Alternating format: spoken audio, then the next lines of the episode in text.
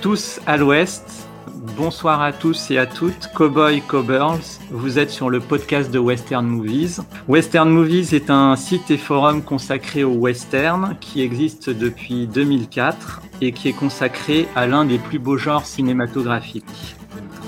Pour ce premier podcast d'une série que nous espérons longue, nous sommes rejoints par euh, trois passionnés que je remercie de leur présence et qui vont euh, se présenter dans quelques instants. Je suis Colarmine pour ma part, qui ai la chance d'animer ce podcast. Et ce soir, nous aurons un fil rouge commun. C'est trois westerns marquants pour nos invités, trois westerns de prédilection que vous connaissez sans doute et qu'ils vont euh, euh, vous raconter à leur façon.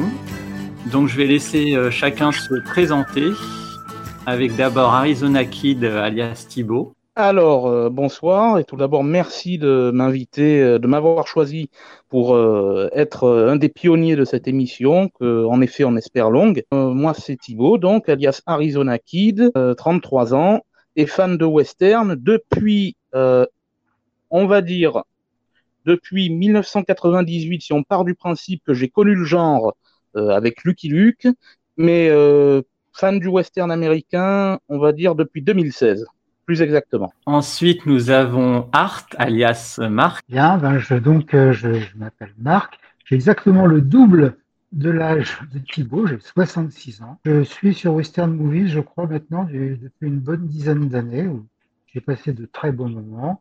J'ai appris beaucoup de choses, j'ai rencontré des gens intéressants et c'est toujours, euh, c'est toujours un plaisir d'y intervenir et de lire aussi les, de ce qu'on écrit, mais aussi d'y intervenir. C'est important de le faire vivre.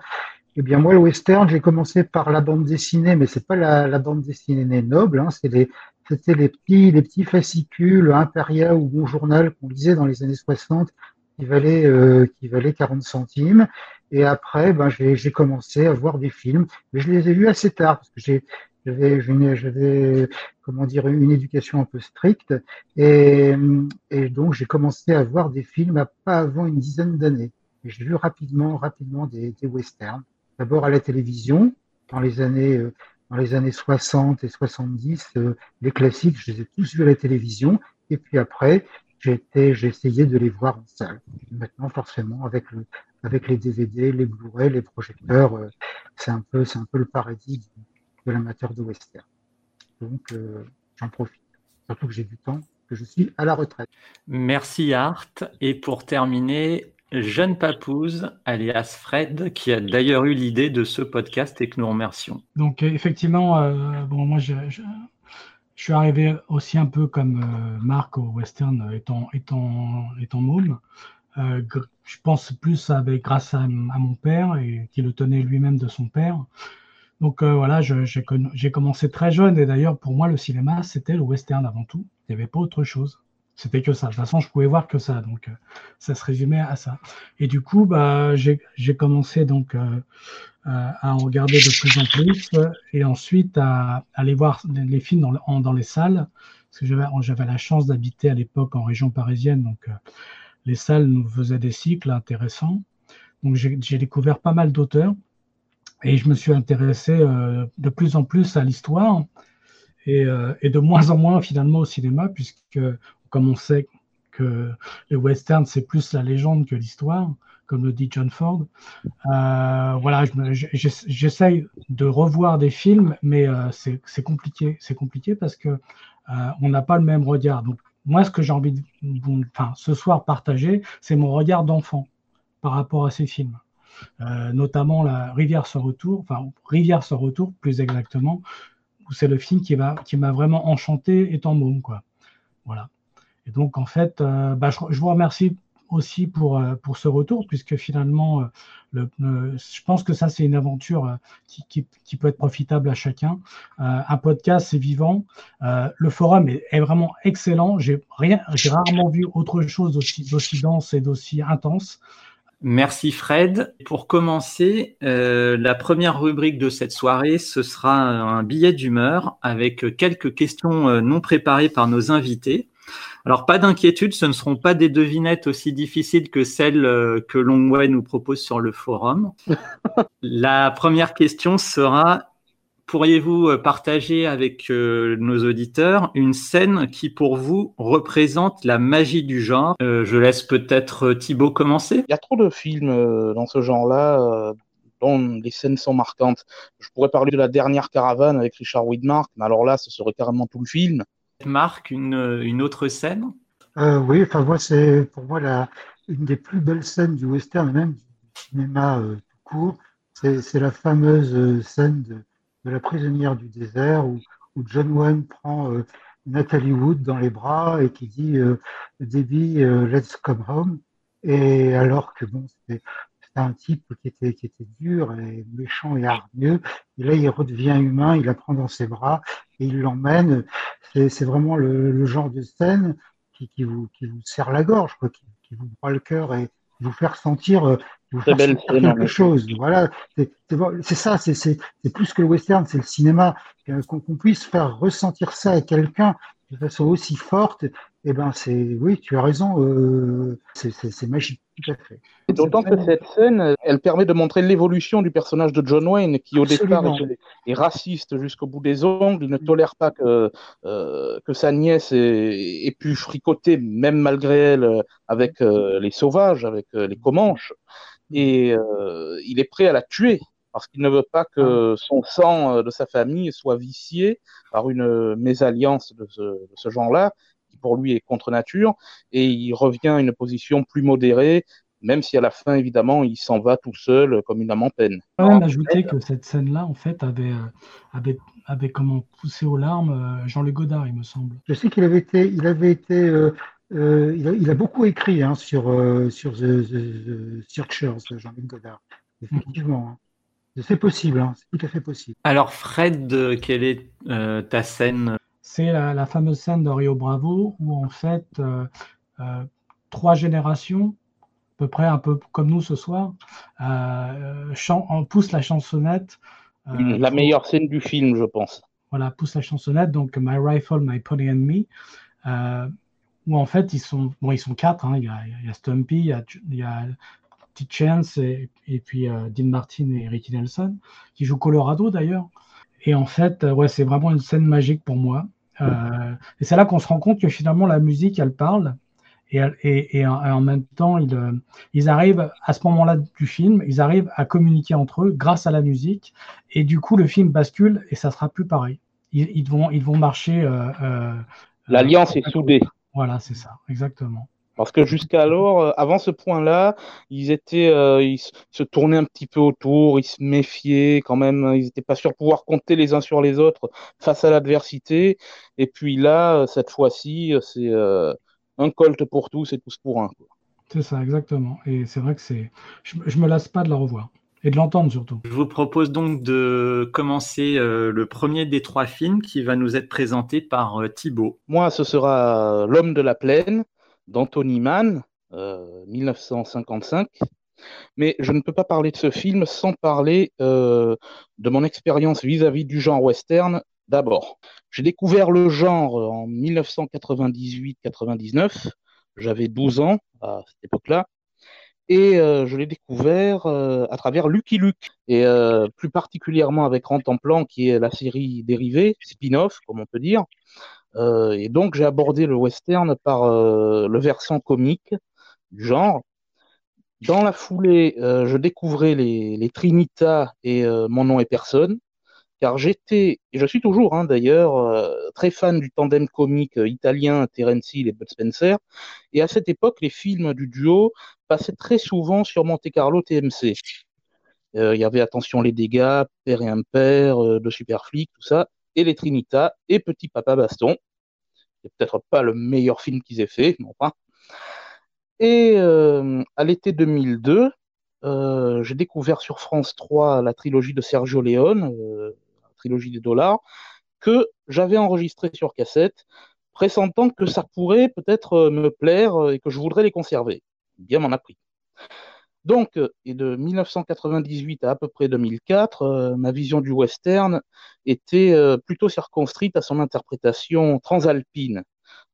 fameux western spaghetti, comme on dit. Pour moi, le genre était alors indissociable de ce côté baroque, parfois picaresque, avec ces, anti-héros crasseux, avec des sales gueules, des décors un peu pourris, la, grande rue boueuse, comme dans le Django de Corbucci.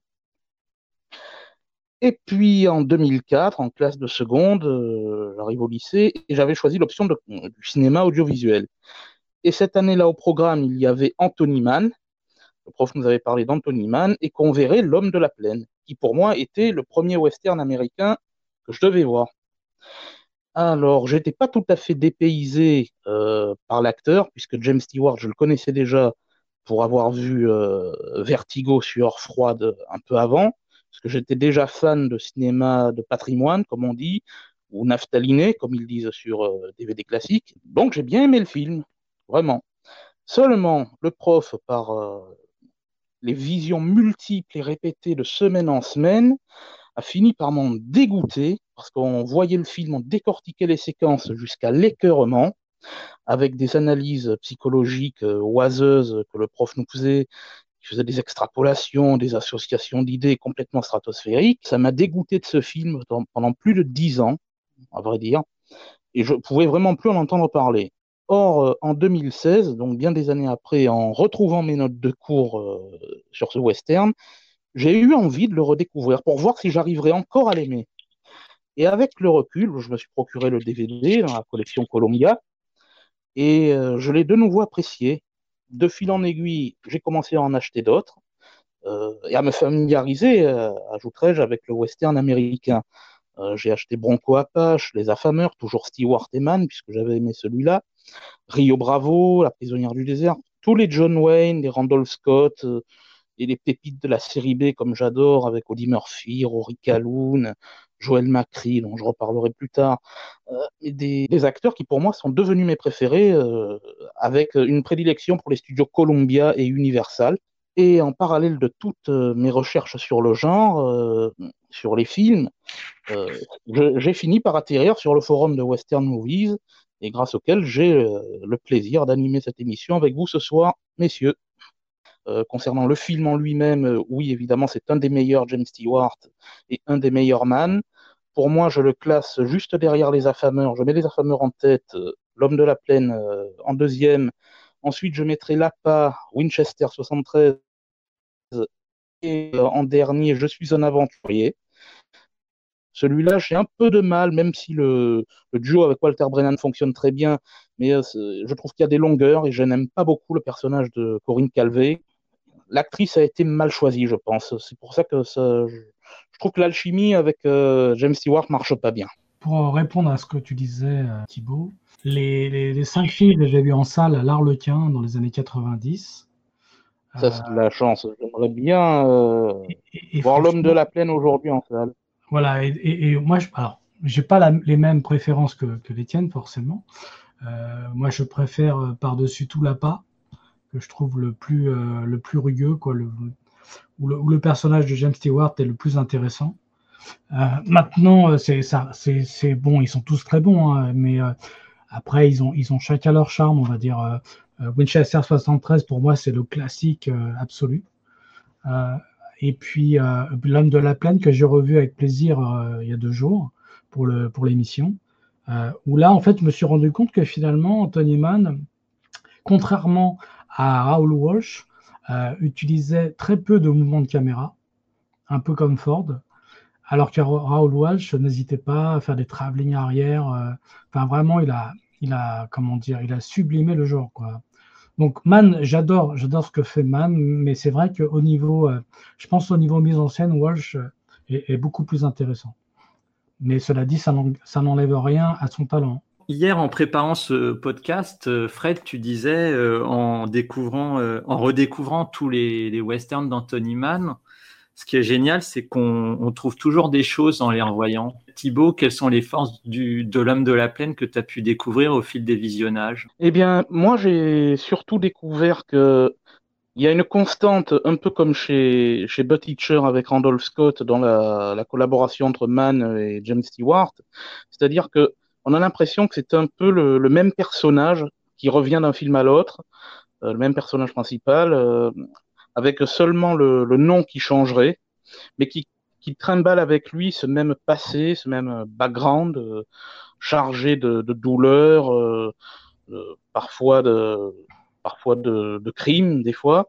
Et chez James Stewart, j'ai remarqué que ce n'est jamais un personnage de western qui est positif du premier coup c'est toujours quelqu'un de foncièrement individuel, notamment la scène dans L'homme de la plaine où il se fait trouer la main euh, à coups de, revolver, euh, ou dans Les affameurs qu'il est, euh, il est abandonné une zone pleine forêt, enfin sans, eau, sans vivre ni rien, et puis finalement il arrive à les retrouver et à se venger, et, on comprend que par le passé ça a été un malfaiteur puisqu'il a une grosse cicatrice de corde au cou, et je trouve que c'est un thème intéressant qui, forge le héros euh, hanté par le passé, mais qui, a toujours au fond de lui l'espoir d'une rédemption. C'est vrai que, Stewart, c'est dans, les, films d'Anthony Mann, c'est quelqu'un de torturé, euh, qui effectivement n'hésite pas à se rouer dans les flammes. Enfin, on le, bien sûr, on, le rouille dans les flammes, on, lui trouve la main. Enfin bon, c'est vraiment limite euh, du sadomasochisme à l'instar de Clint Eastwood, quoi, littéralement.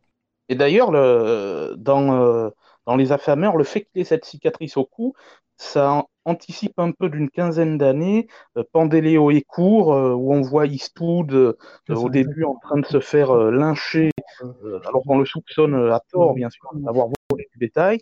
Hmm. C'est un peu le même genre de, même genre de traumatisme originel qui, qui fait basculer le personnage à un moment donné.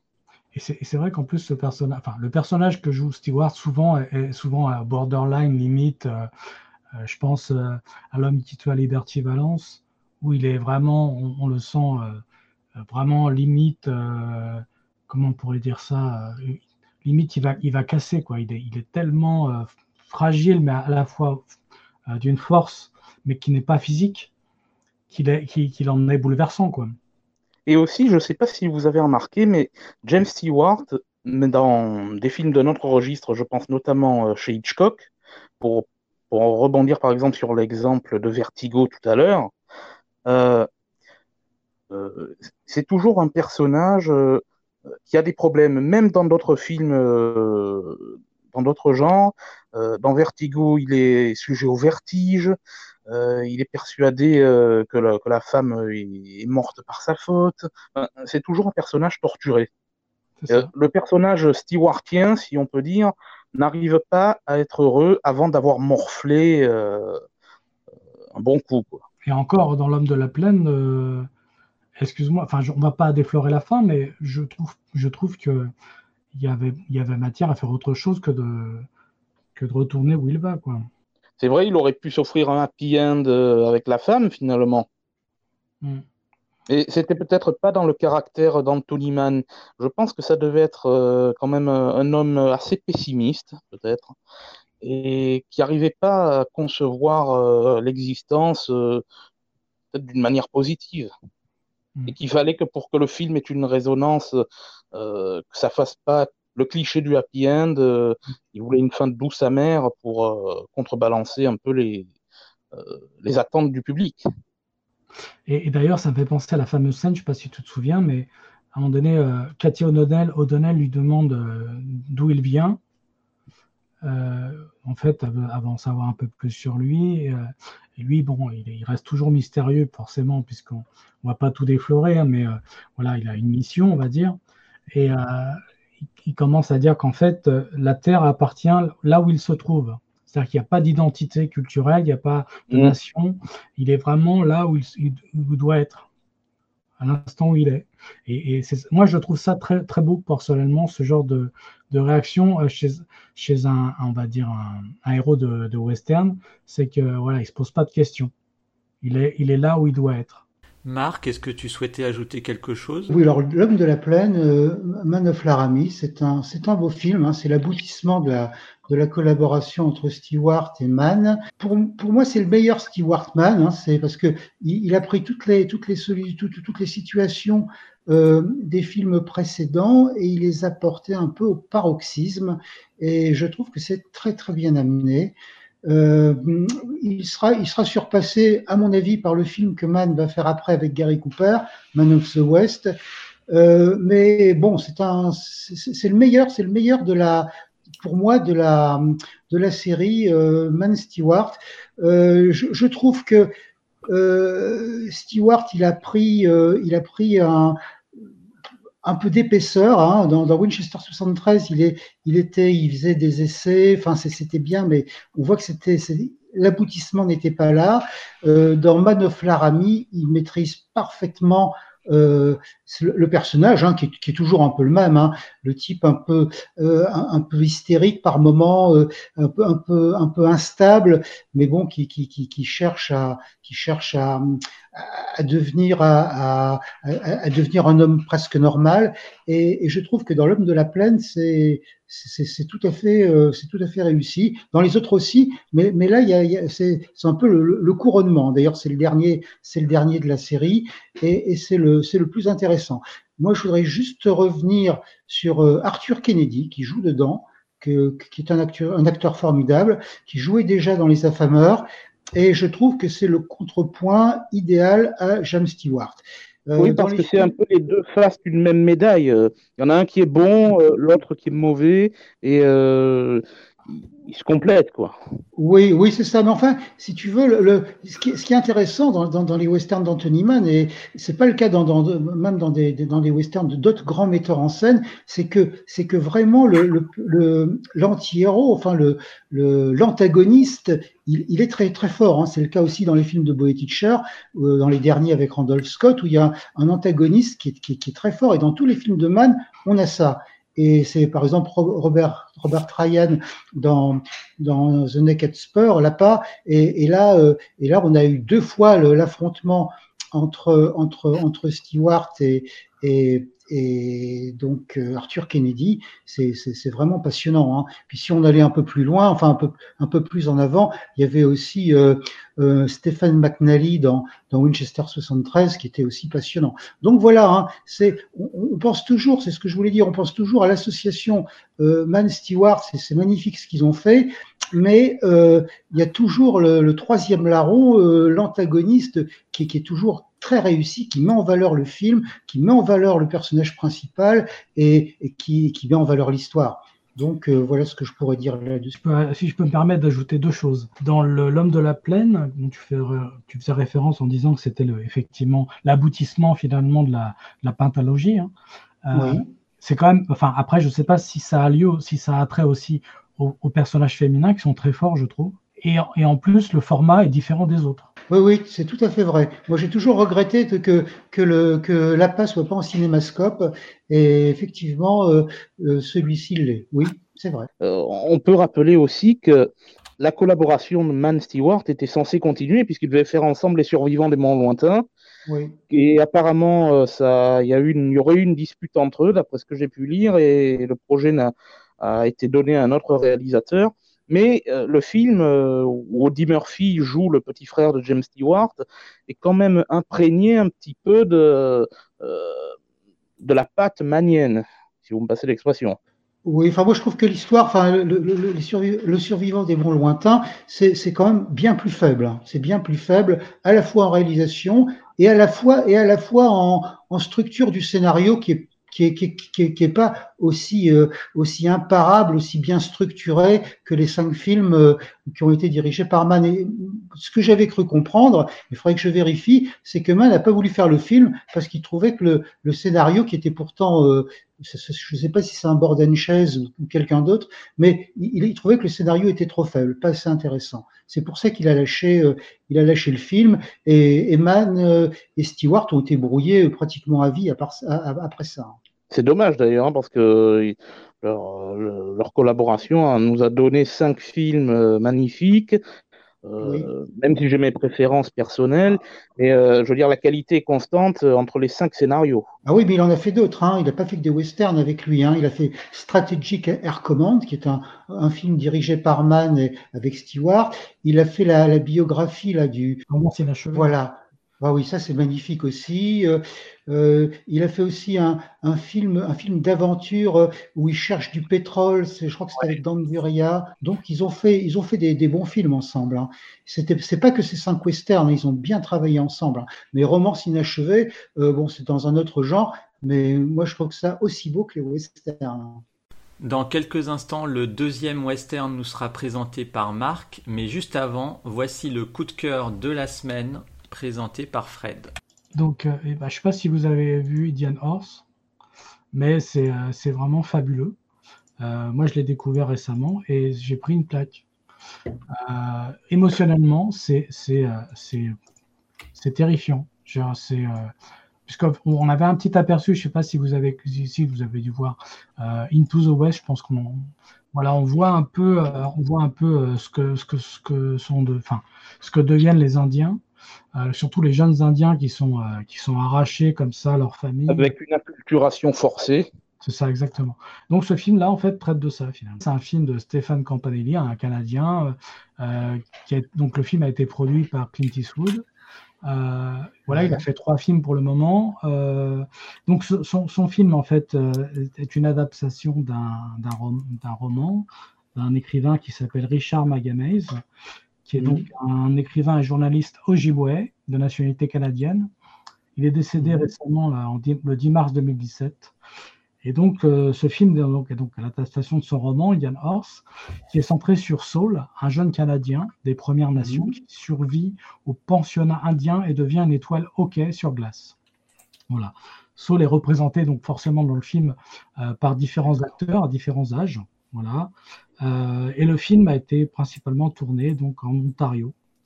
Euh, il a reçu d'ailleurs un prix. Euh, il a reçu le prix le plus prestigieux du Festival international du film de Vancouver en 2017. Voilà pour la petite histoire. C'est un film magnifique, sublime, qu'il faut voir absolument. merci Fred pour ce coup de cœur. Deuxième western de la soirée, qui est présenté par Art par Marc, euh, qui considère même que c'est le western parfait. Oui, alors là, là bon, je, vais, vous expliquer. En fait, non, je ne considère pas, c'est ce que je t'avais dit, euh, Vincent, c'est vrai.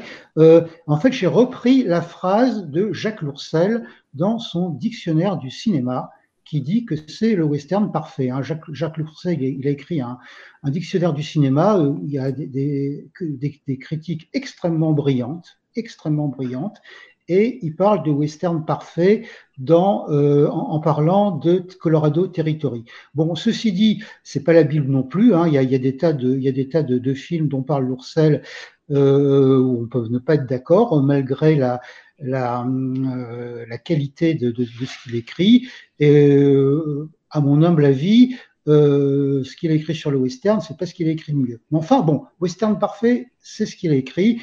Et on peut. On Peut-être pas le seul western parfait, mais euh, un parmi les meilleurs en tout cas. Oui, oui, enfin, oui, mais quand même, si on regardait le, dans les dix, dans les dix westerns favoris des, amateurs, euh, il n'y a pas tellement de gens qui le mettent, hein, Colorado Territory. Hein. Y a, y a, on met plutôt des films plus spectaculaires. Euh, plus réputés. Plus réputé, oui. C'est pour ça que je l'ai sorti un petit peu. Il est, il est connu, il est apprécié, mais il n'est pas forcément il n'est pas forcément mis euh, parmi les plus grands. Peut-être aussi parce que son acteur principal, Joel McCree, euh, n'est pas reconnu euh, à sa juste valeur comme un grand acteur de western. Ah, je suis pas de ton alors avis. Que, alors ah, que c'en est un. Oui, c'en est un, mais je suis, enfin, je suis pas de ton avis. Je pense qu'il est, il est reconnu, mais peut-être pas justement par les gens qui, euh, qui aiment, euh, qui sont pas justement des spécialistes du western, qui aiment le western, mm. mais parmi les spécialistes, euh, en fait, c'est un des, c'est un des grands du western. non seulement parce qu'il a fait des chefs-d'œuvre, hein, il a tourné dans des chefs-d'œuvre, mais par sa fidélité au genre. Hein. Sa fidélité au genre, elle est extraordinaire. Hein. C'est un de ceux qui en a fait le plus. Ah oui, oui, il vaut Randolph Scott, il vaut Eddie Murphy dans la fidélité. Hein. Donc, je, pense que c'est un des, un, des plus importants. Moi, moi, je le mettrais dans les cinq plus grands acteurs de western, certainement. Parce que, et moi, c'est un de mes acteurs préférés dans le genre. Et, euh, et je pense, euh, à vrai dire, que on pense, enfin, quand on parle de western euh, dans l'absolu, on ne pense pas systématiquement à cette catégorie d'acteurs qui sont moins, comment dire, moins réputés, moins prestigieux qu'un John Wayne, qu'un Gary Cooper, qu'un Clint mm. Eastwood. Et c'est typiquement le genre d'acteur du genre qui mérite d'être découvert ou redécouvert. Donc, euh, bah, pour, pour revenir euh, à la, à la fille du désert, alors ce qu'il faut savoir, bon, la fille du désert, je crois que beaucoup de gens le savent, au départ, c'est un roman. Au départ, euh, c'est un roman de, de, William Riley Burnett, qui est un des ah oui, absolument. plus grands écrivains de, romans noirs américains. Il écrit aussi des westerns, qui, qui à mon avis, ne valent pas ses romans noirs, mais il a écrit quand même des, romans westerns. Donc, le, bouquin de, Burnett, euh, en deux mots, hein, ça raconte l'histoire d'un type assez âgé qui sort de prison, qui était marqué par la prison, qui veut, qui veut se, se caser, euh, mais qui va, qui, va accepter pour faire, euh, pour euh, régler une dette, euh, pour, pour aider quelqu'un qui, qui lui-même l'a aidé, il va accepter de faire un dernier coup. et après, il veut se ranger. Pendant la préparation de ce coup, il va rencontrer deux femmes une qui va qui va sur le sur sur pour laquelle il va il va avoir euh, une sorte d'attirance sans sans la connaître il va un peu l'idéaliser à tort et il va rencontrer une autre qui est qui est un peu une marginale qui va négliger dans un premier temps mais qui va qui s'avérer en fait euh, être quelqu'un quelqu'un de de bien et dont dont il va tomber finalement amoureux mais trop tard donc euh, après le, on, connaît l'histoire, hein, le, le, le, hold-up euh, va pas bien se passer, euh, ça va ça va être assez catastrophique, ça va être dramatique. C'est comme à chaque fois le, le principe du dernier coup qui est censé être celui qui surpassera tous les autres et qui aura toujours le petit grain de sable qui fera dérailler la, la machinerie. Oui, mais, mais, mais, si tu veux, dans ce cas-là, c'est n'est pas le coup qui surpassera tous les autres. C'est c'est en fait, il, il, il pas tellement partant pour le faire. Lui, il voudrait arrêter arrêter de d'être un voleur parce qu'il était tellement marqué par la prison. C'est un homme âgé, hein, c'est pas Joël McCrea.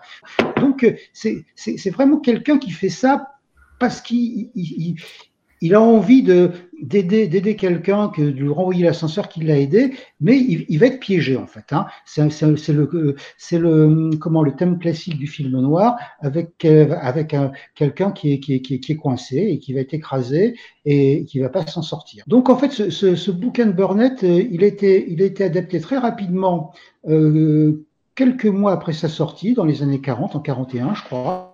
Oui, à euh, voilà, donc c'est un scénario de John Huston qui reprend beaucoup l'histoire de, Burnett, c'est-à-dire que bon, Humphrey Bogart, on voit que c'est un type dans, le, film, même si c'est un de ses premiers grands rôles, il est marqué par le destin, il a, le visage rasé, il a le visage marqué, les traits creusés. Bon, c'est on voit déjà dès le départ qu'il est mal parti. Quoi. Et c'est assez fidèle, c'est assez fidèle au, roman. Euh, d'ailleurs, je crois que Burnett y a participé au scénario, même s'il était signé par Houston. Et le film était donc réalisé par Walsh. Euh, c'est fidèle même dans ses défauts. Parce que ce qu'on peut reprocher au roman, au passage, on, le trouve facilement en, traduction, hein, euh, de, Burnett. Euh, ce qu'on peut reprocher au roman, c'est, une certaine euh, sensiblerie, je dirais même un peu un pathos. Hein. C'est, il y, a beaucoup de bonnes séquences, mais bon, c'est, un pas larmoyant, mais c'est, c'est, vraiment, il y a beaucoup de sensiblerie. Enfin, c'est ce que j'ai trouvé. Mais le film est très bien, hein, avec une puissance euh, de, lors de la conclusion du film qu'on retrouve dans, dans, la, dans La fille du désert, et, et ça, et ça c'est très bien fait. Donc, euh, bon, ce, ce, roman, ce roman noir, il va être donc une nouvelle fois, et on arrive au film qui nous intéresse, être adapté une nouvelle fois donc par Raoul Walsh en 1949 et ça va être un western. Alors c'est très très marrant parce que euh, en fait c'est pas la première fois qu'un bouquin de Burnett est, adapté d'abord en policier, ce qu'il est à l'origine, donc adapté par Houston. Mais qu'est-ce qu'on a quelques années plus tard? On a un film de Delmer Devs qui s'appelle L'or du Hollandais et c'est exactement le, la, même histoire. Donc, il y a deux cas, c'est assez rare, il y a deux cas où euh, il y a, y a, y a un, un, roman d'un écrivain qui est adapté comme le roman lui-même euh, en policier et qui est refait en western. Bien, alors qu'est-ce qui distingue, euh, qu'est-ce qui distingue la fille, la fille du désert du, de la version précédente? En fait, d'abord, c'est une épure. La, Colorado Territory, c'est la même histoire, mais seulement on a enlevé tout ce qui était, ce que je disais tout à l'heure, pathos, sensiblerie.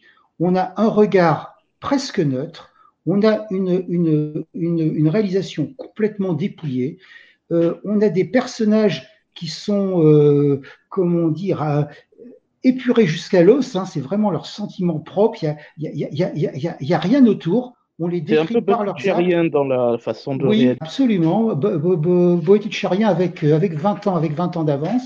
Et, et c'est ça pour moi, c'est la grande qualité du film. C'est la grande qualité du film, c'est que c'est une épure et c'est très très, c'était très très bien amené et c'est complet. Il n'y a pas une scène en trop, il en manque pas une. Euh, c'est très bien fait. Alors, il y a, il y a le, le, le scénariste s'appelle John Twist. Alors, il n'est pas très connu, mais je trouve qu'il a fait un meilleur boulot que John Huston. Et c'est vraiment très très intéressant cette approche. Ensuite, euh, ce qu'il y a, c'est que dans il y a beaucoup de scènes classiques du, western. Il y a la tech de diligence, il y a, aussi la, le, la tech du train, euh, et puis évidemment la scène finale. Et, et, tout ça, c'est fait avec une, une réalisation d'une fluidité exemplaire. C'est, ça coule de source. Alors, une réalisation aussi fluide sur un scénario aussi bien structuré, aussi bien défini, c'est quand même peu commun. C'est quand même peu commun. Et là, effectivement, on, arrive à, à, pour moi, un sommet. Il avait, il a, le, le, monsieur Lourcet, il avait pas tort. On n'est pas loin du western parfait.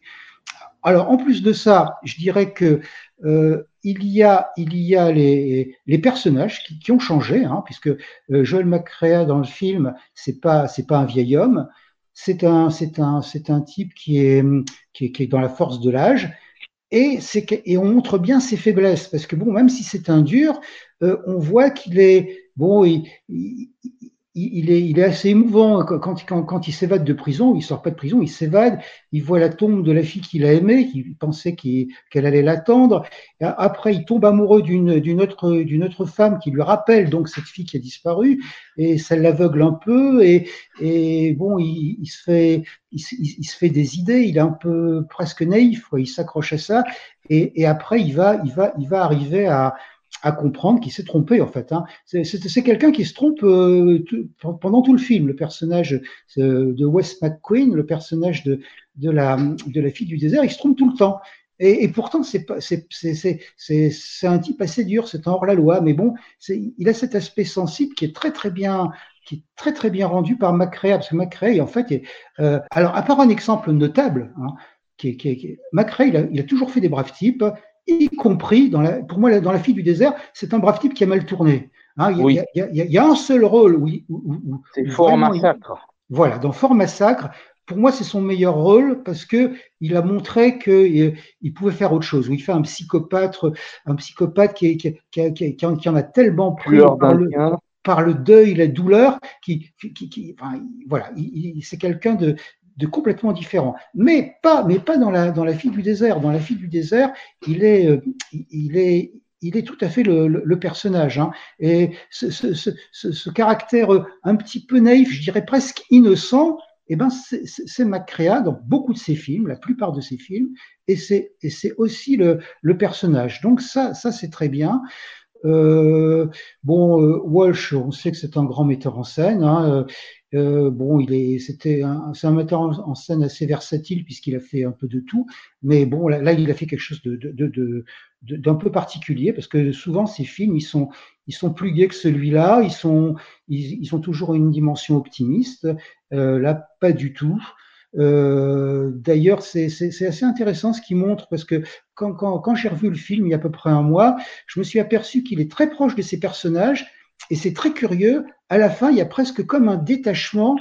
Euh, par rapport à ça, c'est-à-dire que si vous vous souvenez des, dernières scènes, de, le siège de, près de la, cité de la Lune, où on voit les, les, gens qui, qui, sont filmés de très loin, qui tournent, les assiégeants qui tournent autour, euh, on les, il y a, y, a, y, a des, il y a le fameux travelling aussi euh, du tireur indien qui, qui, qui, tire sur Macréa. Donc, on a l'impression qu'il a pris ses distances comme pour dire euh, c'est une histoire grave, c'est une histoire triste, mais il faut, il faut quand même la, la regarder avec un peu de recul. Et, et la fameuse dernière séquence, hein, qui était très critiquée, parce que tout le monde, il y a beaucoup d'amateurs de, western qui disent quel dommage cette toute dernière séquence. On voit euh, donc euh, bon, ça s'est mal passé pour les pour les deux amants, euh, et, on voit euh, une séquence près d'un près d'un une vieille église où on voit des prêtres qui qui, retrouvent donc le butin, parce que bon, le butin il n'a pas été récupéré. Et il dit c'est un couple merveilleux qui nous a laissé ça. Alors, bon, c'est un peu une lueur d'espoir. Hein. Et, ça me fait penser un petit peu, dans un registre plus humoristique, à la fin de l'année sainte avec Jean Gabin. Le personnage de Jean Gabin euh, sort de prison et essaye de retrouver un butin qu'il a planqué pendant des années. Seulement, euh, à l'endroit où il l'avait caché, un orage a déraciné euh, l'arbre où le butin était enterré et euh, c'était à proximité d'une vieille église et avec les lingots d'or, ils ont pu construire une belle église superbe. cet élément de, la, fille du désert, moi je trouve que la fin elle est belle parce que, et en plus on, on a l'air de nous dire, bon voilà, on passe à autre chose, la vie continue. Enfin, c'est, bon, on peut dire aussi un, mot de Virginia Mayo. Bon, Virginia Mayo, euh, a, à mon avis, elle n'a pas eu la chance de faire un très très grand film qui, qui, qui l'est marqué pour toujours. Euh, elle a fait beaucoup de, films euh, distrayants, on va dire. Hein. Je crois qu'elle a fait, beaucoup de westerns, beaucoup de films d'aventure. Elle a même fait des, comédies de Norman MacLeod avec Danny Kaye, qui sont au début de sa carrière, qui sont assez réussies. Et bah là, elle est formidable. Elle est. Bon, on peut la rapprocher mais, mais, mais là, elle, elle, a toute sa personnalité. Elle est très bien. Et et, et, c'est une, une, bonne, c'est une bonne comédienne, c'est une bonne actrice. Hein. On a vu déjà, euh, on avait vu avant euh, dans, dans, dans, les films qu'elle a fait, dans ses premiers films, qu'elle avait du talent. Et quand elle a, quand elle a un bon rôle, elle s'en sort très bien. Euh, par exemple, dans, dans La maîtresse de fer de Gordon Douglas, elle est avec très Alan Ladd, superbe. Voilà, c'est, c'est, elle a un rôle assez subtil, assez difficile, et elle sort, elle s'en sort très bien. Hein. Donc, euh, euh, la même année, le film qu'elle fait toujours avec Walsh, et, euh, où elle fait la, la, la, femme de James Cagney dans euh, White Heat, euh, elle, est, elle est aussi très bien. Donc, euh, c'est, c'est, c'est un très beau couple. Alors, c'est, c'est assez amusant de les voir parce que, en fait, McRae doit faire 1m90 et elle, elle doit faire 1m55. Et quand, on les voit l'un à côté de l'autre, elle lui arrive euh, loin de l'épaule. Hein. Mais bon, euh, c'est bien, ils sont magnifiques tous les deux. Bon, qu'est-ce qu'on peut dire d'autre? On peut dire aussi que des couples un peu maudits, il y en a eu beaucoup dans le cinéma. Pour moi, celui-là, c'est un des plus beaux. Alors, euh, bon, on pense à Gun Crazy, évidemment, où c'est un, couple aussi qui, termine mal avec, une, histoire une belle histoire, mais difficile. Bon, les relations sont pas les mêmes tout à fait que, que dans La fille du désert. Il y a bien sûr Duel au soleil. Duel au soleil, bon, je ne veux pas trop en parler parce que c'est pas un film que j'aime beaucoup, parce que je, je, trouve que la, comment dire, la, les relations entre, entre Gregory Peck et Jennifer Jones, elles sont tellement compliqué, euh, tellement ambigu que j'ai un peu de mal. Mais bon, c'est aussi un très beau film. Alors, il y a un, autre film qui est moins connu, un film noir, qui me fait penser, euh, qui, me, qui, rappelle un peu la, la, fille du désert. Je ne sais pas si vous le connaissez, c'est un film noir de Robert Siodmak qui s'appelle Chris Cross. Ça rappelle un peu ce film. Enfin, c'est très différent puisque c'est pas la même ambiance, mais c'est pas la, c'est pas la même histoire. Enfin, c'est c'est pas la même histoire non plus. Mais bon, le couple maudit, euh, il est aussi bien, bien rendu. Comme euh, tu disais, Marc, euh, tout à l'heure, Macri est magnifique dans son rôle. Et il s'inscrit justement dans la tradition du, du héros tragique, de l'anti-héros, marqué par la fatalité et, victime du destin, comme on pourrait dire, pour faire un petit clin d'œil à notre western de Raoul Walsh, avec Rock Hudson cette fois. Et euh, moi, je voudrais tracer un parallèle avec un autre film d'un autre genre, et français d'ailleurs, avec Jean Gabin. La scène de fin de Colorado Territory, moi, m'a rappelé le, climax avec Macri retranché dans ce, cette alcôve de mhm. la, cité troglodyte. Le, jour se lève, je parie. Oui, ça m'a rappelé le, jour se lève euh, de Carnet, euh, quand après avoir tué Jules Berry, Gabin est cloîtré dans sa garçonnière au dernier étage, l'immeuble est encerclé par la police qui resserre son étau, euh, on tire dans les carreaux, les vitres explosent, les grenades lacrymogènes sont tirées, et en bas, euh, sa petite amie euh, Arletty est désespérée car elle sait qu'il va qu'il a aucune chance de s'en sortir. Mm. Il y a donc pour moi une forte ressemblance entre les deux films de, de deux genres différents et qui ont ce point commun euh, dans, dans, la figure du héros maudit et perdu. Et pour pousser un petit peu la comparaison, certains gros plans de Virginia Mayo hier euh, m'ont mhm. rappelé un, petit peu Michel Morgan, selon les angles de caméra, avec des grands yeux magnifiques, noyés de désespoir, comme Morgan pouvait avoir dans euh, Le Quai des Brumes du même carnet. Mhm. Oui, tout à fait. Ben, je pense que bon, le, cinéma est c'est un peu un jeu de miroir, hein, donc euh, effectivement. Sans compter, et j'oubliais d'ajouter pour moi le plus important, j'ai souvent dit que je trouvais que Joël Macri ressemblait à un croisement de Jean Gabin et d'Albert Préjean. Mais enfin, effectivement, le, le, le, le, parallèle, tu as raison. Le parallèle avec le jour se lève, euh, il est bon de le relever parce qu'effectivement, ça y fait penser. Ça y fait penser, en effet. Quoi dire d'autre euh, sur ce film? Bon, il y a eu encore une version après euh, qui a été faite par Stuart et, et qui est, qui est, je, crois que c'est la peur au ventre ou quelque chose comme ça. C'est avec c'est un, c'est un, c'est toujours le bouquin de Burnett qui a été, qui a été, euh, qui a été adapté. Il retombe un peu, à mon, à mon avis, dans la sensiblerie. Hein, c'est avec Jack Palance. Bon, ça, ça, ça, ça, ça arrive pas au niveau de, des deux films, des deux films de Walsh et surtout du deuxième, celui dont nous parlons. Ah si, il y a quelque chose que je voulais, pour terminer, hein, pour terminer un, une petite note touristique. Donc la fameuse cité de la Lune c'est évidemment Mesa Verde. Hein. C'est euh, ce qu'on a, c'est Cliff Palace hein, sur le site de Mesa Verde. Donc il y a, il y a une vingtaine d'années, on pouvait le visiter. Je pense qu'on peut toujours le visiter. C'est un peu magique. Hein. C'est comme aller à Monument de Vallée. C'est formidable. Donc bon, c'est on peut se balader ou se sont baladés euh, euh, Joël Macri et, et Virginia Mayo. C'est bon, c'est un bel endroit. Et le site est resté dans l'état tel qu'il était depuis lors. Euh... Oui, enfin, il a été un peu pillé euh, dans les premières années, dans, au début des années, au début du du XXe siècle, parce que bon, les gens n'étaient pas respectueux. Mais bon, après, on en a fait un parc national. Et c'est intéressant. Bon, je, je terminais là-dessus, même si c'est un rapport un peu plus lointain, c'est que c'est pas c'est pas toujours euh, c'est pas toujours euh, comment vous dire euh, c'est pas toujours le cas quand on voit quand on voit ces quand on voit ces, ces bâtiments. Il y a par exemple le fameux Montezuma Castle qui est, qui est près de Phoenix, euh, qui est aussi un, qui est magnifique, mais on peut plus y aller parce qu'il se dégrade et ça fait ça fait ça fait 50 ans qu'il est fermé. Donc voilà, la, la, cité de la Lune, on peut encore y aller et ça c'est bien. On peut parler de Dorothy Malone qui est qui est très bien, qui est très bien aussi. Il y a un petit air de Olivia de Havilland dans ce rôle-là. La coiffure peut-être. Elle me rappelle Olivia dans euh, Les Conquérants de Curtis. Ah oui, tu as peut-être raison, en effet. Et, la petite faussette, un petit peu, là. Oui, oui, oui, non, non, c'est vrai. Dorothy Malone, elle est très bien. Alors, on la voit pas beaucoup. Je crois que c'était Joan Leslie qui, qui jouait le même rôle.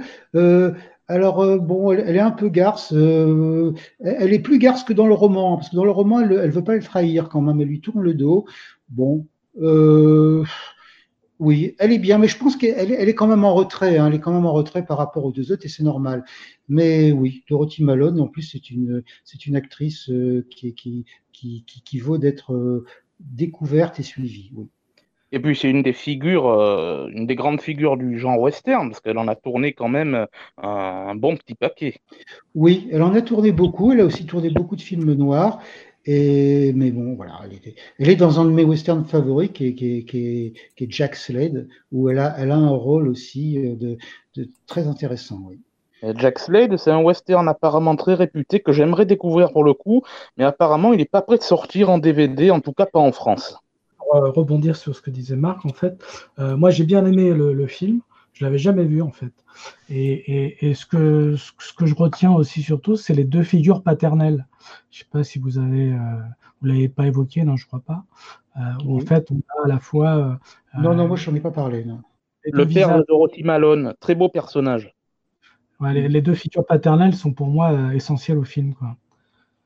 Oui, oui, tu as raison. Notamment, en fait, le, personnage du, vieil homme pour qui le, héros fait le coup, finalement, il est, il, est très important. Il est même fondamental dans, l'histoire. Hein.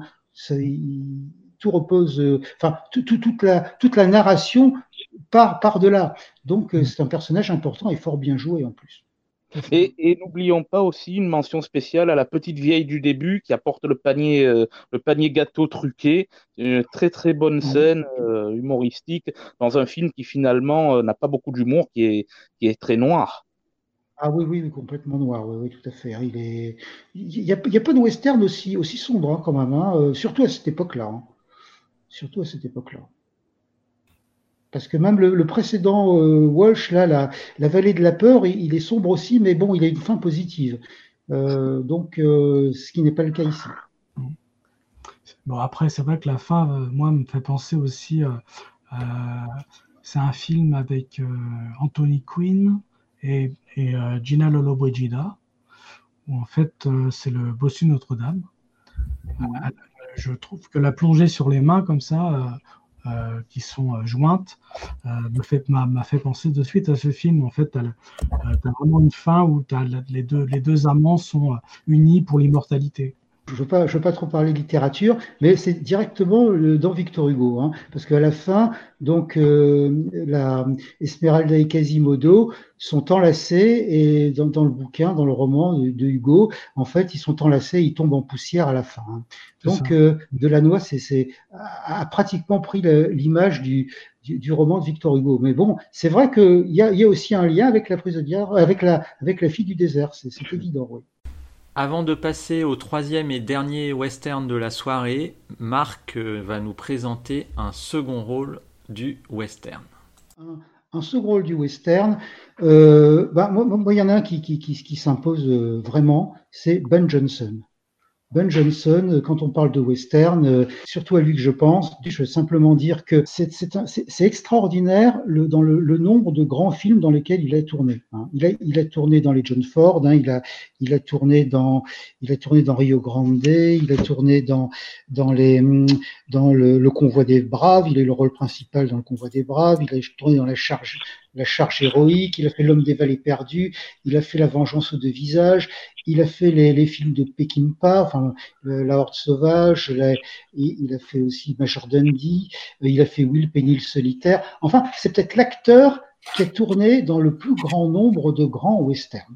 Et c'est une référence. Donc euh, voilà, s'il y a un acteur de un acteur de western qui sans être parce qu'il a rarement tourné les, les, premiers rôles, sans être une grande vedette qui symbolise le, le western, euh, je pense que, que c'est Ben Johnson. En plus, il a eu un Oscar, hein, faut, faut pas l'oublier, pas, pour un western. Bon, c'est pour la, dernière séance de, Peter Bogdanovich, et c'est très émouvant quand on quand on voit la, quand il vient recevoir son, Oscar. Hein, on, peut voir la séquence sur YouTube. Il, est très ému et il remercie John Ford. John Ford qui est, qui est mort au moment où évidemment euh, euh où il, est très vieux, mais je crois qu'il est mort au moment où, Ben Johnson reçoit son Oscar. Donc euh, voilà, Ben Johnson, c'est un, grand acteur de western, c'est un grand second rôle, c'est un grand cavalier. Il a fait aussi, des rôles dans des films qui n'étaient pas des westerns, euh, et où il était très bien. Hein. je pense notamment à un film de, de, Robert Aldrich qui est, qui est un peu sous-évalué, qui s'appelle La Cité des dangers, où il a un second rôle très émouvant et où il est très très bien. J'ai une anecdote qui m'a beaucoup marqué sur, Ben Johnson, c'est en fait euh, Sam Peckinpah qui, qui, qui l'a, ça fait intervenir Sam Peckinpah. Euh, ils étaient en train de, boucler la distribution de la Horde sauvage, hein, qui était très très compliquée, la distribution de la Horde sauvage, puisque c'était Lee Marvin qui, devait jouer le rôle de William Holden, c'était Glenn Ford qui devait faire le, le rôle de, de, Robert Ryan. Enfin bon, tous ces gens-là, euh, ils sont désistés. Et enfin, Peckinpah réunit euh, à, à, toute sa toute sa distribution de la Horde sauvage, sauf l'un des frères Gorch donc un des deux frères euh, de la, du, quatuor final de l'Ordre sauvage. Et là, il hésite entre deux acteurs. Il, existe, il, hésite entre Ben Johnson Et il existe, il, hésite encore avec un autre acteur qui est pas très connu, mais qui est, intéressant aussi, qui s'appelle Luke Askew, pour faire le, frère de Warren Oates. Un Warren Oates, c'est le frère un peu, retardé des deux, et il voulait, pour faire le contrepoids, de mettre un, frère un peu vicieux. Et Luke Askew, euh, euh, il a un physique un, peu, un peu euh, un peu sournois, il aurait été très bien. Et il hésite, il hésite, il ne sait pas quoi prendre. Et au dernier moment, il prend, euh, Ben Johnson. Alors Lucas Q, très, très, très vexé, très déçu, va voir euh, Peckinpah et lui dit bah pourquoi tu m'as dit que j'étais un grand acteur, pourquoi est-ce que finalement tu as pris Ben Johnson? Et Peckinpah, c'est un gars qui prenait pas de gants. Il lui a dit ouais, tu es peut-être un grand acteur, mais il te manque l'authenticité. Et Ben Johnson dans un western, c'est l'authenticité je trouve que c'est une, belle, euh, une, belle façon de, définir Ben Johnson. On va passer au troisième euh, et dernier western présenté euh, cette fois par Fred. Je vais, je vais essayer d'aller aussi vite que les rapides, que de la rivière.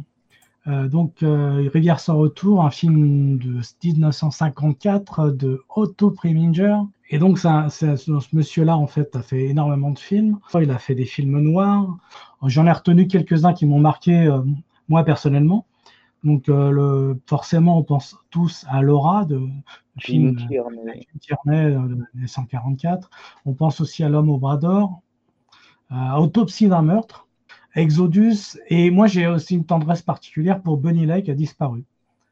Voilà, c'est un de je pense que c'est un de ses derniers bons films, on va dire. Rivière sans retour, euh, c'est un film a priori renié par son auteur, euh, puisque c'est un film de commande par Zanuck, Daryl Zanuck de la Fox qui lui a qui, un film euh, forcément, donc c'est un film de studio on va dire.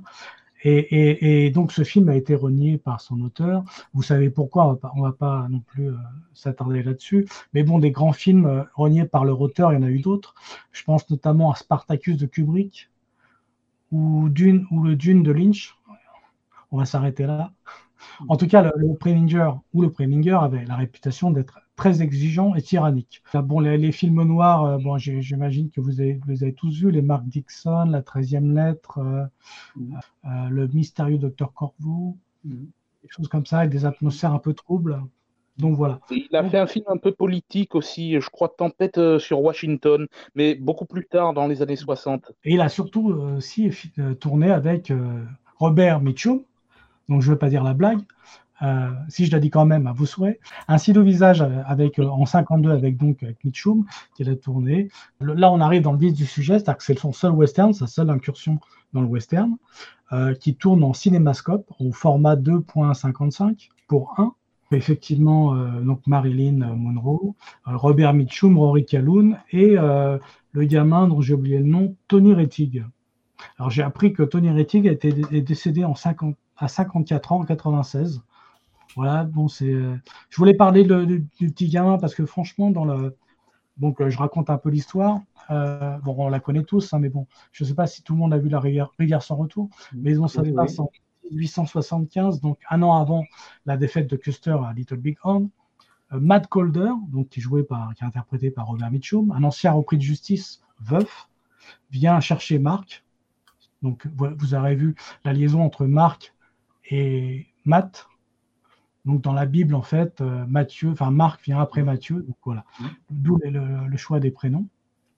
Donc son fils âgé de 9 ans dans un camp de chercheurs d'or. il se trouve que Marilyn Monroe, qui donc interprète la, euh, ravissante Kay, la chanteuse de Saloon, a pris sous son aile euh, ce, fils perdu, on va dire, cet enfant perdu.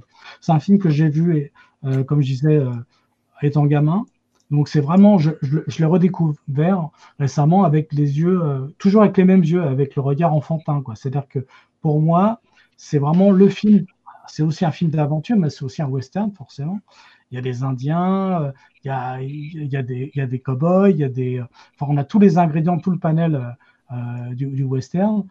on a des magnifiques paysages qui ont été tournés au Canada dans, je crois que c'est deux parcs nationaux au sud de l'Idaho. Et d'ailleurs, la rivière, la rivière sans retour existe. Je ne sais pas si vous, vous l'avez déjà, vous avez déjà été dans ce coin-là, mais c'est, je crois que c'est là, c'est Ganf et euh, le parc national de Ganf, il me semble.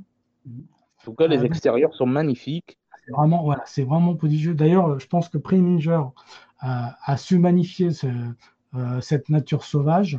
avec donc, quand on arrive dans le film, on voit effectivement euh, Mitchum en train d'abattre un arbre et on entend de suite euh, cette musique qui, qui, me, qui me ravit à chaque fois, chantée par Tennessee Ernie Ford, qui est donc, je ne sais pas si vous vous rappelez, il avait interprété un tube à l'époque, s'appelait 16 Tons. Euh, donc voilà, cette voix un peu grave, un peu gutturale. Quoi. Donc c'est un vieux chanteur de country musique. donc cette scène, pour moi, d'entrée, elle, nous met, elle nous met vraiment dans le bain, quoi, si je peux, si je peux me permettre. Eux, ils vont y être dans le bas. Et donc, euh, on voit, on voit donc euh, dès, l'entrée, dès, le générique, que je trouve somptueux avec des inscriptions sur du bois comme ça, euh, qui font écho à la simplicité du film. un homme, son fils, une chanteuse, des Indiens. Alors, né percé ou pas, je ne sais pas.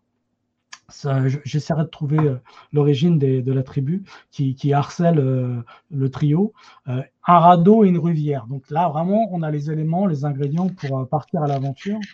donc c'est la, la rivière, je la retrouve, c'est la rivière Salmon. C'est une rivière qui s'écoule sur 680 km en Idaho, au nord-ouest des États-Unis. Il s'agit d'un important affluent de la Snake River qui se jette elle-même dans le fleuve Columbia.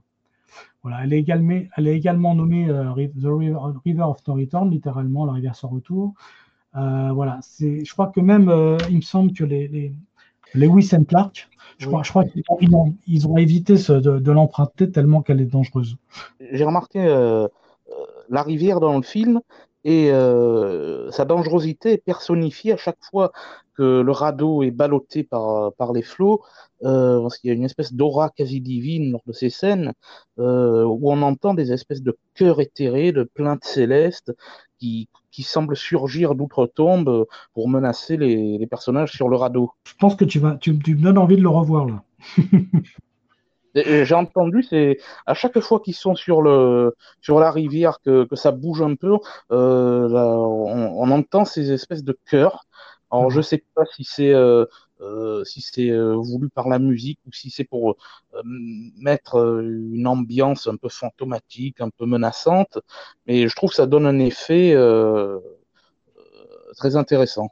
Effectivement, c'est vraiment un personnage à part. Hein. Je sais pas si. comme c'était la rivière qui, qui, qui, qui, murmurait, qui chantait, quoi.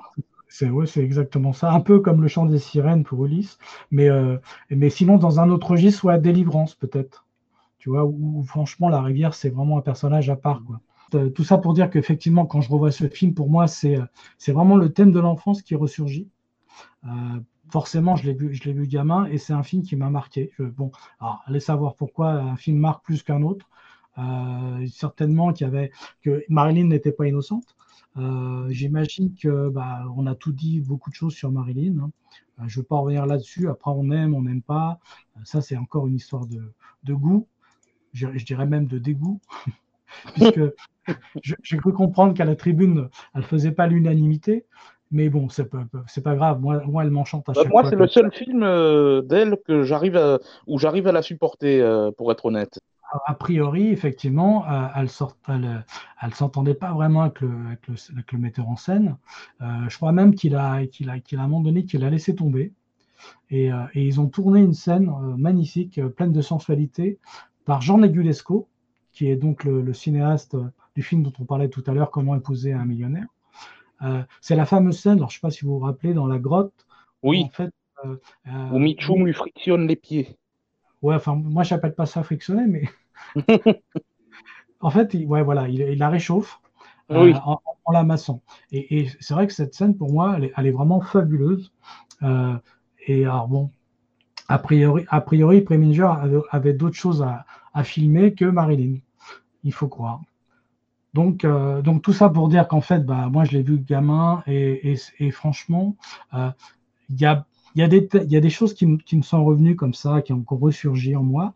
Euh, donc, euh, bah, en gros, je vous, dis un peu ce que, j'ai ressenti euh, à, la dernière vision du film. C'est-à-dire que le, film est, magnifique dans un, cadrage, dans un scope sublime, mais c'est vrai que parfois, il a tendance un peu à filmer ses personnages en contre-plongée Donc peut-être qu'il veut, veut peut-être sublimer le, le, regard de l'enfant qui, qui, qui, est finalement au milieu de, toute cette histoire et qui pour moi est un peu comme dans Shane, filmé à hauteur d'enfant.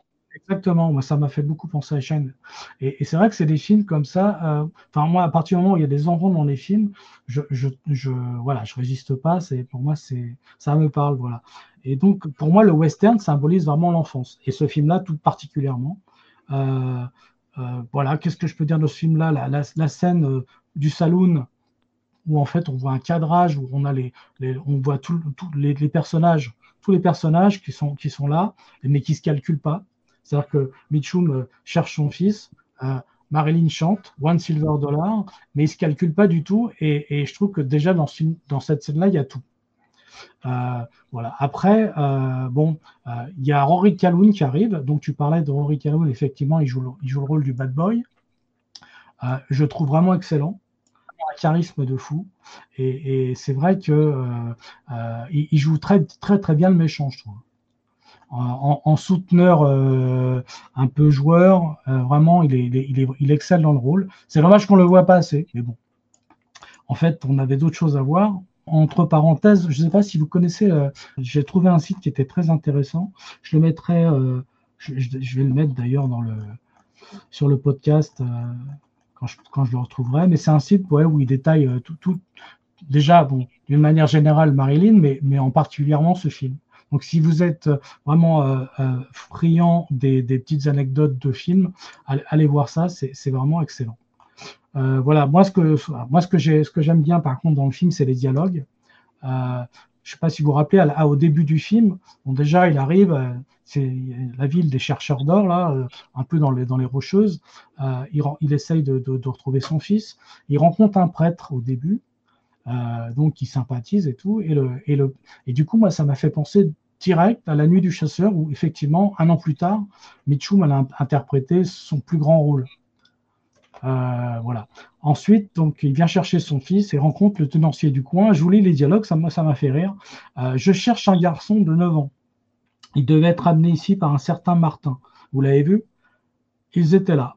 Ils sont repartis. Le type est parti pour les montagnes juste après être arrivé. Et le garçon? Il doit être en train d'errer dans le coin. S'il vient, pouvez-vous le retenir? Il s'appelle comment? Marc Colder. Quel âge avez-vous dit? 9 ans. Vous vous appelez comment? Je ne suis pas perdu. Moi, ça, me fait rire. Euh, après, il y en a d'autres. C'est euh, euh, le dialogue entre, Bob, je, me permets de l'appeler Bob, et le, et le kid, mais, pas, mais pas Arizona. Hein. quand on aura vendu notre récolte, tu auras un cadeau. Tu veux quoi? Un fusil. Tu en auras un. Bon, on, sera riche comme ceux qui ont de l'or? Non, mais plus riche que ceux qui n'en ont pas. Voilà, tout, tout, ce, tout ce film est bourré de dialogues comme ça. Moi, je, trouve ça excellent. Et là, ah il y, a, quand même un dialogue qui, qui m'a laissé perplexe.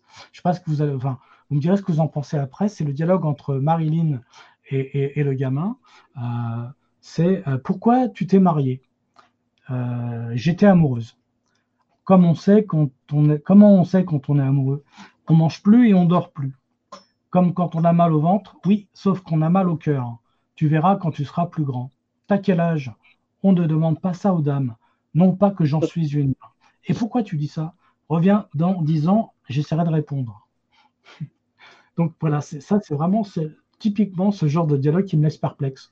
Parce que finalement, euh, Marilyn, elle est, chanteuse de saloon, mais finalement, c'est une traînée.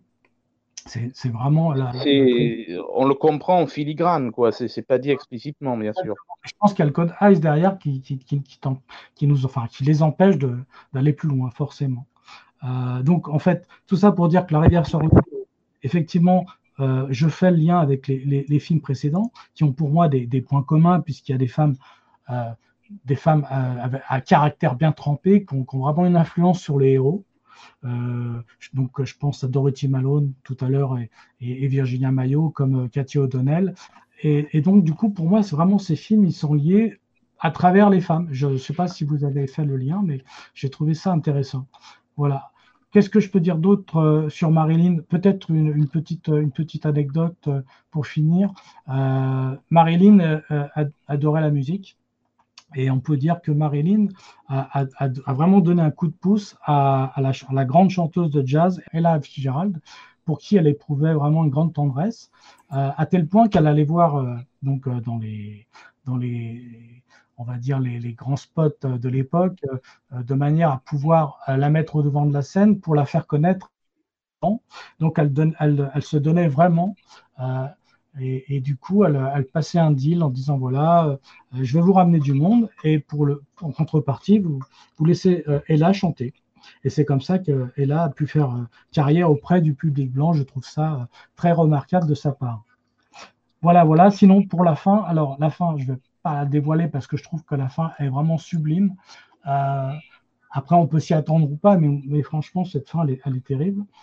Euh, le seul truc qui me, enfin, le, seul détail qui, qui, m'a, qui m'a, qui m'a fait rappeler un peu Rio Bravo, c'est les, les, escarpins rouges qu'elle laisse tomber comme ça quand, quand Robert Mitchum l'a, l'a récupéré du salon, qui, qui moi m'a fait penser à Rio Bravo, encore une fois, euh, quand euh, Angelique Kidson envoie les bas Rési. oui, par la fenêtre. fenêtre à la fin. Donc voilà, c'est, c'était pour, la, pour le petit clin d'œil. Et pour reprendre ce que tu disais, Fred, euh, il y a deux minutes, en disant que les femmes euh, étaient le lien euh, entre, entre tous ces films, moi je dirais que la, figure de la femme pour, représente l'espoir de rédemption pour ces personnages au départ d'anti-héros. Ils sont hantés par un passé dont, ils dont ils ne se seraient sûrement jamais défaits s'ils ne les avaient pas rencontrés. Exactement, c'est-à-dire que euh, La Rivière sans retour, c'est vraiment le film euh, de, pour moi de la seconde chance, hein, de la rédemption. C'est-à-dire qu'il n'y a pas de retour possible. Et, du coup, là, pour le coup, ça se termine très bien. Euh, après, effectivement, c'est un happy end, hein, c'est-à-dire que pour les, studios, vous voyez, envisagez pas ça forcément autrement chez la, à la Fox.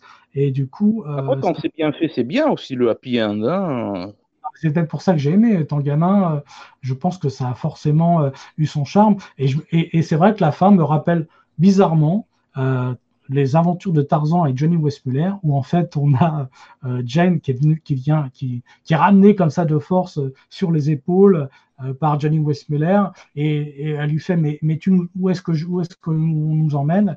Et lui répond maison. un peu à la, façon de Wes un peu le mec bourru comme ça, un peu. Et ça m'a fait penser totalement à ça. Et, c'est vraiment un, film que j'ai vraiment plaisir à revoir à chaque fois. Moi, j'ajouterais aussi que euh, par rapport euh, au fait que ce soit un, beau film en extérieur, euh, un beau film forestier, La rivière sans retour. Euh, ça me fait penser aussi à la relation père-fils entre euh, Robert Mitchum et le, petit gamin.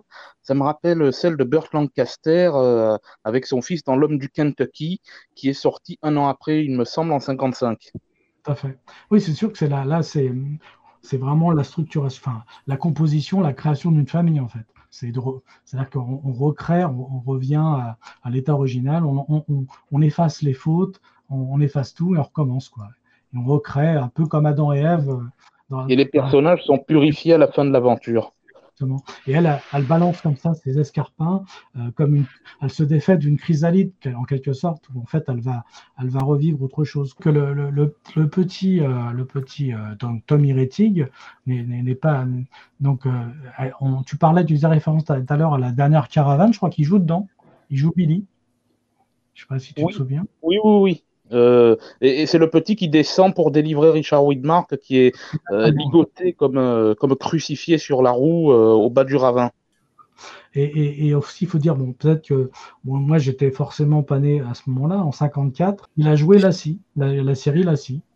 Voilà, le, chien le collet, là, le chien collet. Mm.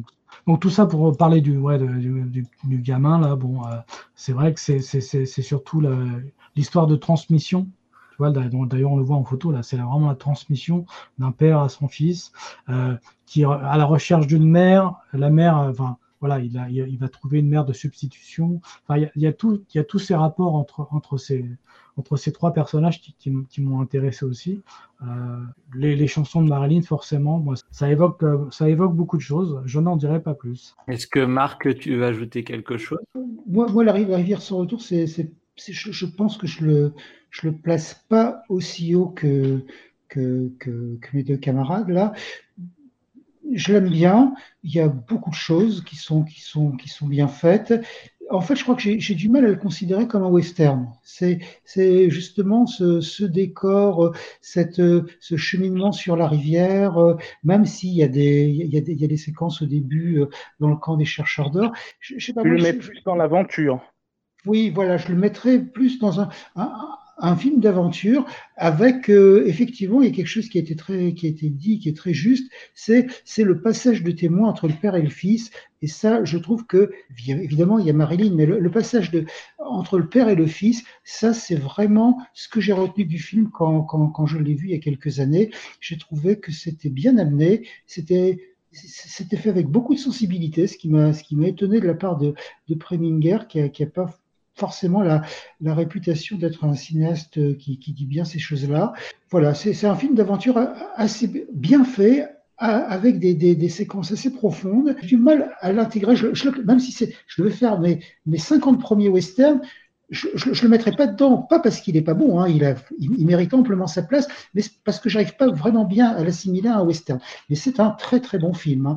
Alors quant à Marilyn, euh, bon, je n'aurais pas, je, pas un, jugement aussi sévère que celui que j'ai entendu tout à l'heure.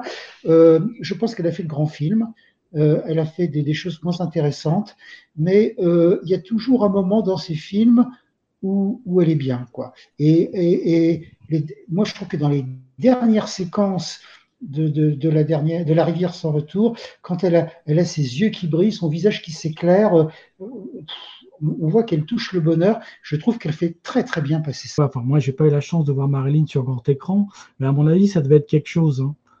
Et, certainement que ça avait l'air, ça, ça, avait à proprement, enfin, je dirais que ça avait l'air plutôt d'enchanter ces messieurs qui avaient l'air de trouver ça très très bon comme un bonbon sucré. Robert Mitchum, je, le trouve toujours excellent. Même là, si euh, il a l'air un peu désabusé, euh, il, pour moi, et c'est vraiment le, westerner dans, toute sa splendeur. C'est le mec, il stresse jamais, il est toujours détendu, euh, il, il, il, il, se prend pas la tête. Il est là où il faut, un peu comme le, Stewart, il est là, il est, il est, il présent. Et d'ailleurs, ça fait penser d'ailleurs, euh, c'est vraiment un, rock ce, garçon puisque euh, dans les années 50 là au cours de la, chasse aux sorcières, euh, pendant son procès, vous avez, je sais pas si vous avez entendu ce qu'il a dit par rapport à, la commission.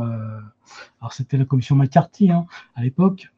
J'ai très peu de principes dans la vie, mais il y en a auxquels je tiens, et c'est de ne jamais parler longtemps des gens avec qui je n'aurais pas envie de prendre un verre.